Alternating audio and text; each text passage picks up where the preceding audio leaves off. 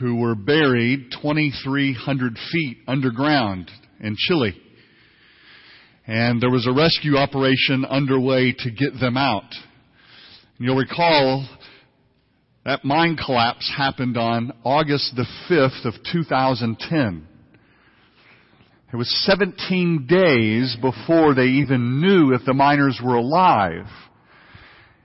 They had drilled a very small shaft, w- hoping to find the location where these men were, twenty-three hundred feet underground, not knowing if they could find it, and if they did find it, would the men even be there? And as they broke free into an area, they thought perhaps that was the spot, and they brought that small drill back up out of the hole. There was a note attached to the end of the drill bit, and it said, "We are well in the refuge, the thirty-three." And all of those women who were there waiting to find out if their husbands were alive breathed an incredible sigh of relief. And then they began working on the plan to get them out, to rescue those thirty-three miners. The scientists who were initially working on the plan said that they believed there was a one percent chance that the rescue would, would succeed. one percent chance that they could actually drill a shaft large enough down to the miners and then get them out after having been in who knows how long. The initial estimates were up to one hundred twenty days to drill the hole twenty-three hundred feet. You see, the rock in Chile is that hard. It's some of the hardest rock in the world. The piece that had fallen off, it was estimated to weigh as much as two Empire State Buildings, the chunk that had blocked their exit from that mine. And so for sixty-nine days, they drilled not one shaft, but three shafts, finally drilling a shaft large enough where they could send a capsule that was twelve inches in diameter down into the mine shaft. And they began to extract those miners one after another until all thirty-three of them stood above ground. It's an amazing story of a rescue. An amazing story of salvation, really, for those thirty-three men. This morning, we are going to Exodus chapter sixteen, and we're going to read about another amazing rescue as we talk about the Lord's salvation. Listen, that is the story of the Bible. It's a story of God's rescue of us, of humanity. It's a story that began the moment we fell in Genesis chapter three. And in Genesis three fifteen, there's a promise there that God would rescue us.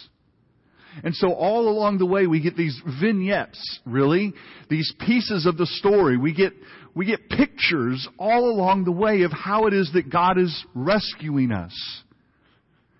And in Exodus sixteen, we get one such picture. And so if you're there with me, we're going to read uh, the first number of verses here, eight or nine or so, as we look at this particular part of that overall story. Exodus sixteen, beginning in verse one. The whole Israelite community set out from Elim and came to the desert of Sin, which is between Elim and Sinai, on the fifteenth day of the second month after they had come out of Egypt. In the desert, the whole community grumbled against Moses and Aaron, and the Israelites said to them, "If only we had died by the Lord's hand in Egypt. There we sat around pots of meat and ate all the food we wanted. But you have brought us out into this desert to starve this entire assembly to death." And then the Lord said to Moses, "I will rain down bread from heaven for you. The people are to go out each day and gather enough for that day. And in this way, I will test them to see whether or not they will follow my instructions. And on the sixth day, they are to prepare what they bring in. and it is to be twice as much as they gather on the other days. And so Moses and Aaron said to the Israelites, in the evening you will know that it was the Lord who brought you out of Egypt. And in the morning you will see the glory of the Lord, because he has heard your grumbling against him. Who are we that you should grumble against us? And Moses also said, you will know that it was the Lord when he gives you meat to eat in the evening and all the bread you want in the morning, because he has heard your grumbling against him. Who are we? You are not grumbling against us, but against the Lord. Let's pray. Father, we desperately need to hear, perhaps having already heard, perhaps never having heard. We all need to hear this morning reminders of your grace and of your mercy. And so as we come to this story of how you provided for your people in the desert, how you gave life to them, their very lives being completely and totally dependent upon you, and you met their every need. Father, as we come, as we hear it, open our ears, prepare our hearts. Let our meditations be honoring to you and good for us. In Jesus' name, amen. The Lord's salvation. You see it right there in verse six. Moses and Aaron said to the Israelites, in the evening you will know that it was the Lord who brought you out of Egypt. It was the Lord's salvation. The first thing that I want you to see about it is why we need it. And this may seem self-evident to you, but it isn't always so. The picture in the book of Exodus is a macro picture, really. It's a large picture of us individually. Every single one of us. So as the Israelites are there and they're in the desert and they're grumbling about their circumstances, life was not at all what they wanted. It wasn't what they dreamed of. It wasn't what they had hoped for at this point. They became nostalgic. What was it that they were nostalgic about? They were nostalgic about food. They were nostalgic about what they had to eat all the way back when they were slaves. And so now, even though they're free from the reign of Pharaoh, their hearts, their longing is back on what they were eating in Egypt. When I was a kid, I used to eat, well, Mom's not here this morning, but don't say a word. Next week. I loved those little cans of deviled ham. You remember those? Had the little devil with a pitchfork on them?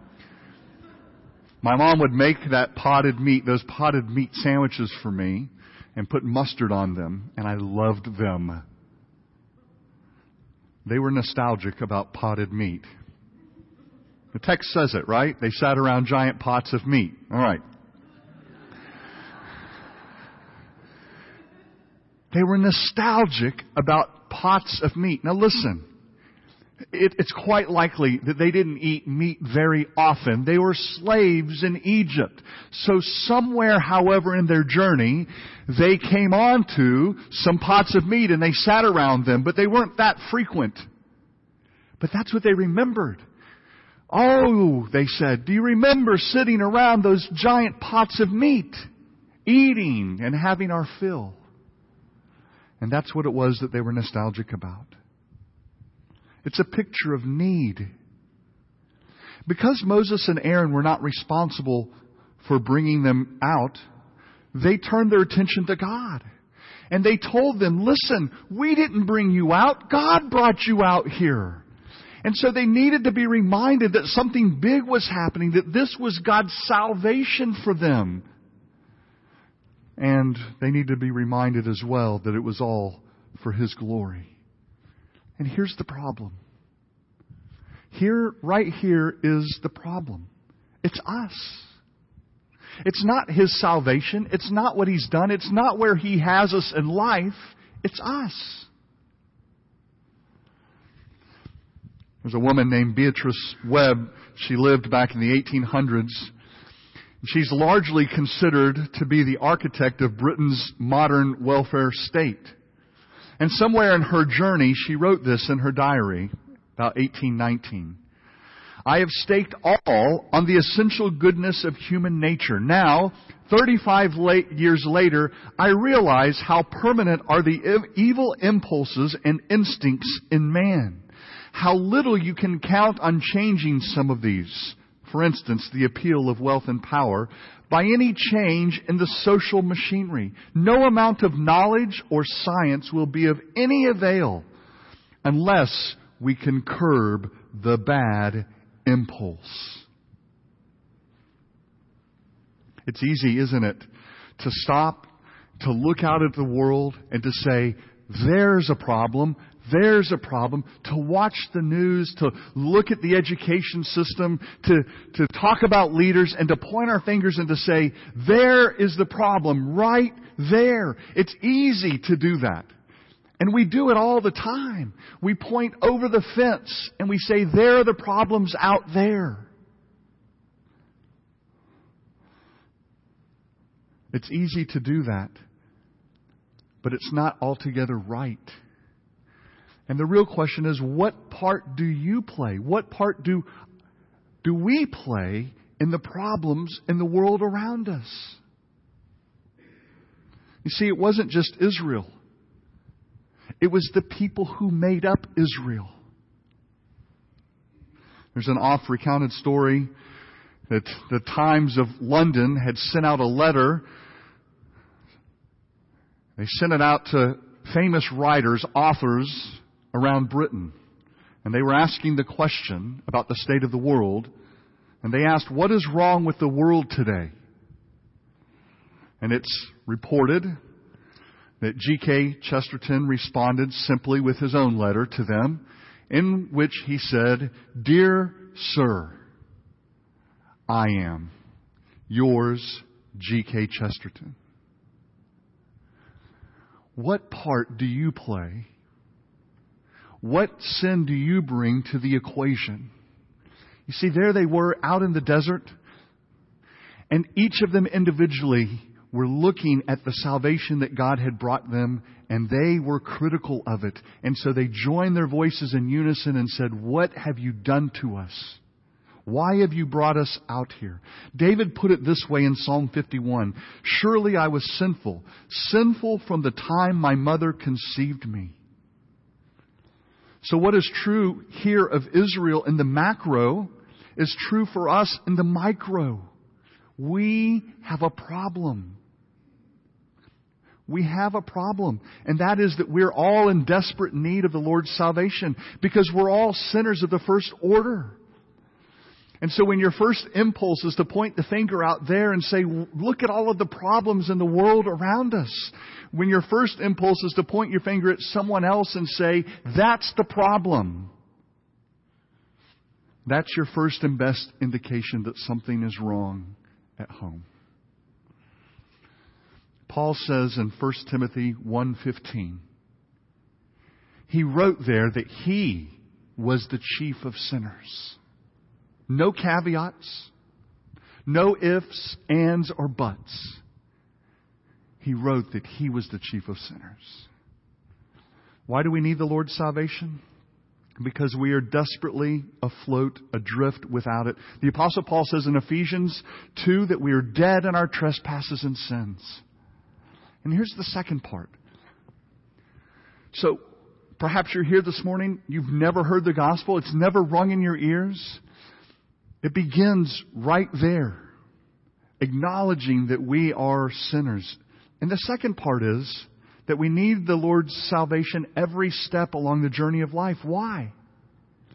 Because just as Israel was in the desert, having already experienced God's salvation, they grumbled and they complained about it. They look at it and they looked at that salvation and they said, we would rather have what we had than what God would have for us. Three years after being rescued from the mine, the leader who was down in that mine His name was Mario. He was interviewed following some proceedings. And what had happened was they had gone and they took the men who owned that mine and they were charged. And so they went to court. And three years later, the court, the ruling was that they, those men were not at fault. And after that ruling, Mario was intervie- interviewed, and this is what he said. He said, "Today, I want to dig a deep hole and bury myself again. Only this time, I don't want anybody to find me." Mm. Wow. Having experienced an amazing salvation, he went on to say that he had thought about going and setting himself on fire on the steps of the courthouse. Because he was so bitter about the experience that he'd had. Does it sound a little bit familiar? I know it's difficult. I mean, you hear his story, and it's painful, and it's hard to hear. But he was rescued. After sixty-nine days, twenty-three hundred feet underground, he experienced the most amazing rescue. And then three years later, he looked at it and said, "I wish that they would bury me again so that I could never be found." And there was Israel out in the wilderness. And what were they saying? "We wish you would just take us back to Pharaoh." They grumbled and they complained. Listen, we may not do it that way.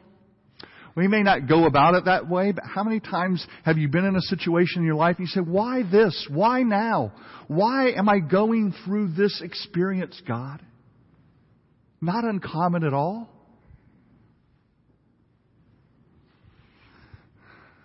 The great hymn, "Come Thou Fount," puts it this way. "Prone to wander, Lord, I feel it. Prone to leave the God I love." It brings us to our second point. As we talk about the salvation of the Lord, the Lord's salvation, we ask the question, how do we see it? In the passage before us, they saw it in that God provided for them quail, and He provided for them manna. Quail in the evening, manna in the morning. He fed them. He gave them a meal. And He tied Himself to it. So He was providing for them because they had a great need in their lives. And so what God did was He provided for them salvation.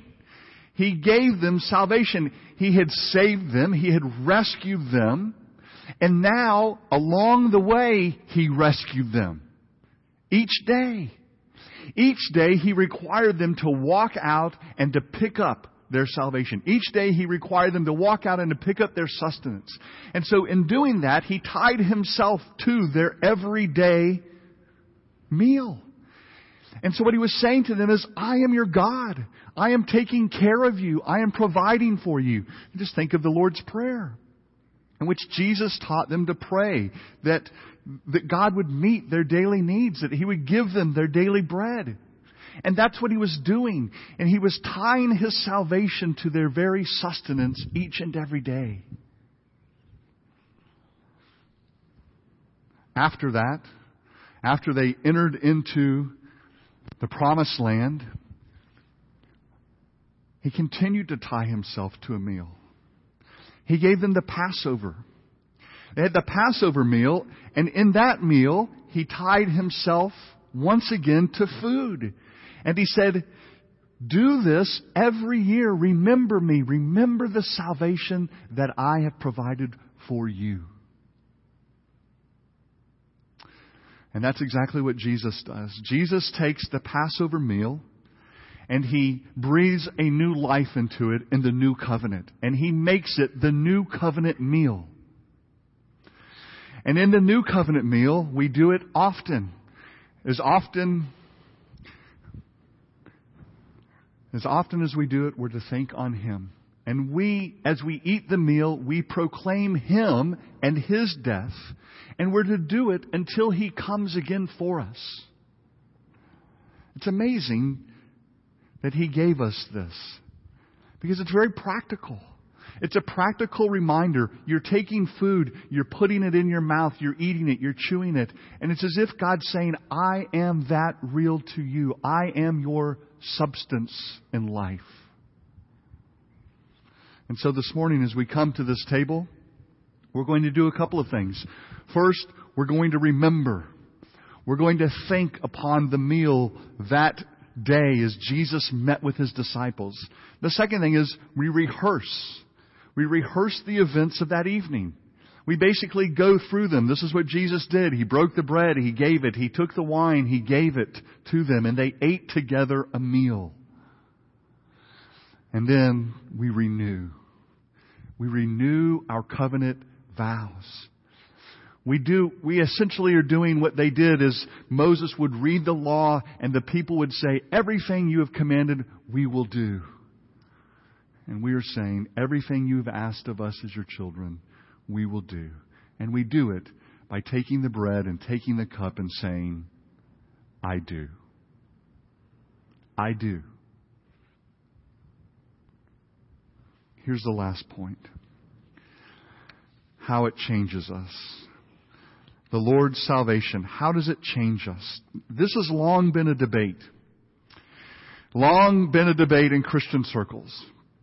Something happened to the bread and to the wine, to the juice as we, as, as, as we gather together and there's the institution and the words of institution. Does something happen to it? And then we take it and so we're taking in grace and we're, it's filling us up. And uh, That was a view, and the Protestants said, no, that's not what's happening. What's happening is that the bread remains bread, and the juice and the wine remain juice and wine, the fruit of the vine, and we take them, and then together with our faith, it, they become a means of grace to us. And we read that this morning, didn't we, in the Heidelberg Catechism. And so as we come together this morning at the supper, at the Lord's table, we are partaking of Christ spiritually. And He's building us up and He's renewing us. And, it, and the meal becomes for us a means that is a vehicle of grace to us as it mingles with our faith. Somehow, some way, the people in the desert, as they were wandering and God was providing for them manna and quail and water from the rock, what does the Apostle Paul say? Well, let's go back to First Corinthians ten and listen to the words.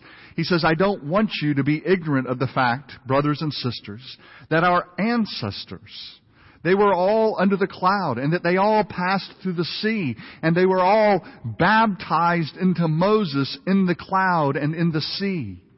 And then he says this, they all ate the same spiritual food.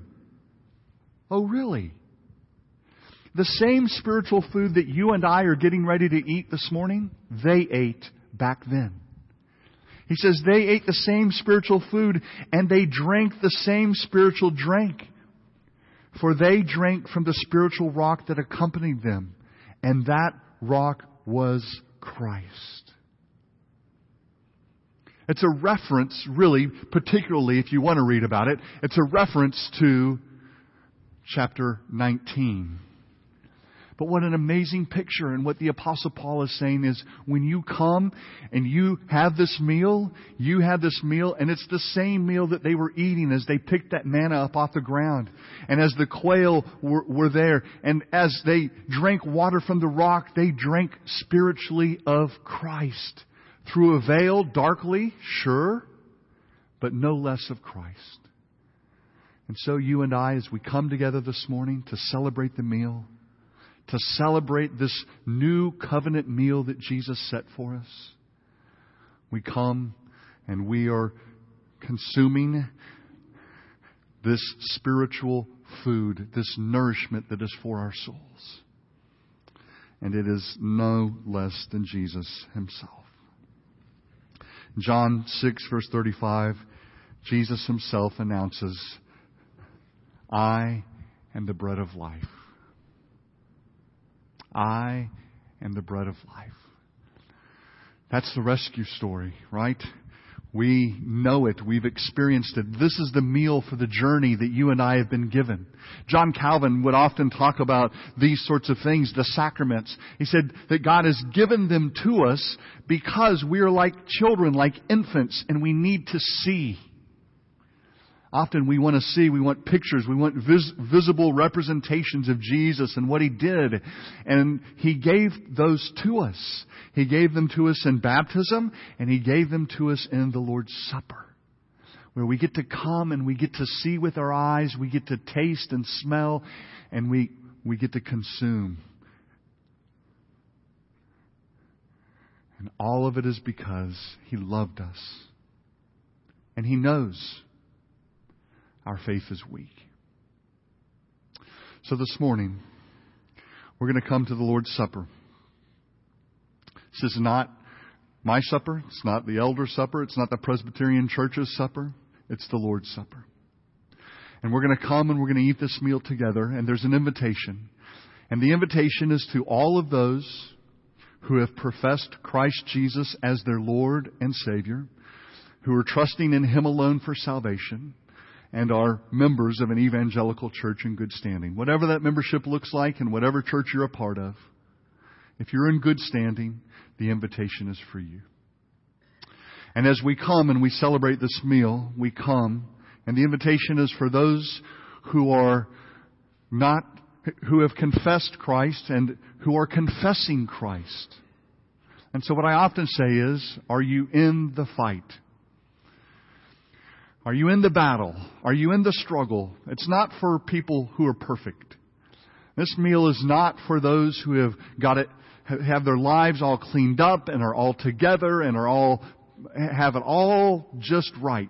This meal's not for you. If you're here this morning and you think you're going to take this meal under your own strength and power because you have muscled it together and you've got it right, my encouragement would be, would be to not take the meal. But if you're here this morning and you're in the fight,